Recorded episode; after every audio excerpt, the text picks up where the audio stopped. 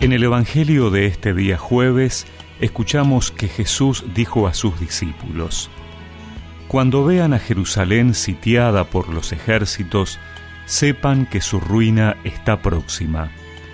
Los que estén en Judea, que se refugien en las montañas.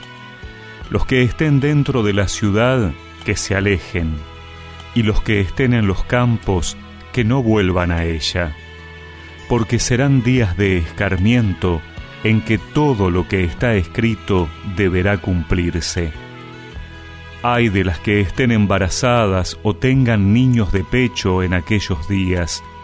Será grande la desgracia de este país y la ira de Dios pesará sobre este pueblo. Caerán al filo de la espada, serán llevados cautivos a todas las naciones, y Jerusalén será pisoteada por los paganos hasta que el tiempo de los paganos llegue a su cumplimiento. Habrá señales en el sol, en la luna y en las estrellas, y en la tierra los pueblos serán presa de la angustia ante el rugido del mar y la violencia de las olas. Los hombres desfallecerán de miedo por lo que sobrevendrá al mundo, porque los astros se conmoverán. Entonces se verá al Hijo del Hombre venir sobre una nube lleno de poder y de gloria. Cuando comience a suceder esto, tengan ánimo y levanten la cabeza, porque está por llegarles la liberación.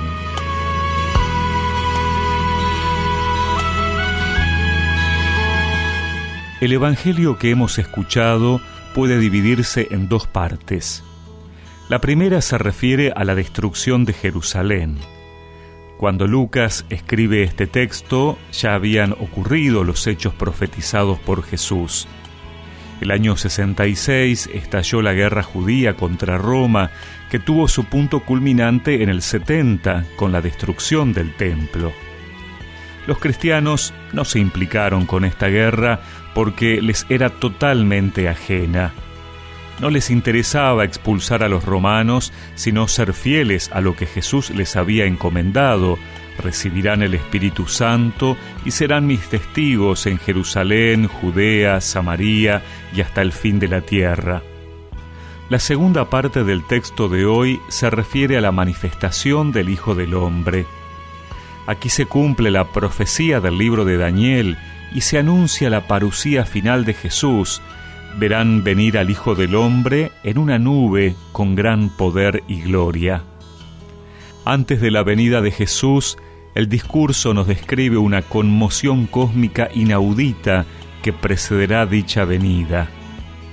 En la tradición apocalíptica de la época, estas catástrofes cósmicas no deben ser interpretadas literalmente, sino como símbolos de una conmoción histórica. Son los poderes y las estructuras económicas, sociales y políticas dominantes las que serán trastocadas. Los pobres y los excluidos por estos poderes no tienen nada que temer. Es un cataclismo histórico de los poderes dominantes por eso el consejo maravilloso de Jesús, cuando empiecen a suceder estas cosas, tengan ánimo y levanten la cabeza, porque se acerca la liberación. Así, Jesús no busca llenarnos de miedo, sino de esperanza, porque Él ha vencido al pecado y a la muerte, y volverá para presentarnos ante el Padre un pueblo que camina por el mundo, gritando ven Señor, un pueblo que busca en esta vida la gran liberación. Los pobres siempre esperan el amanecer y un día más justo y sin opresión los pobres hemos puesto la esperanza en ti, liberador. Y recemos juntos esta oración. Señor, renueva mi confianza en ti para esperar tu venida, sabiendo que tú vienes a liberarnos. Amén.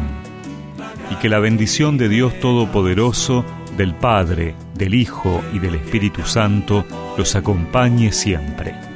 Gritando, ven Señor, un pueblo que busca en esta vida la gran liberación.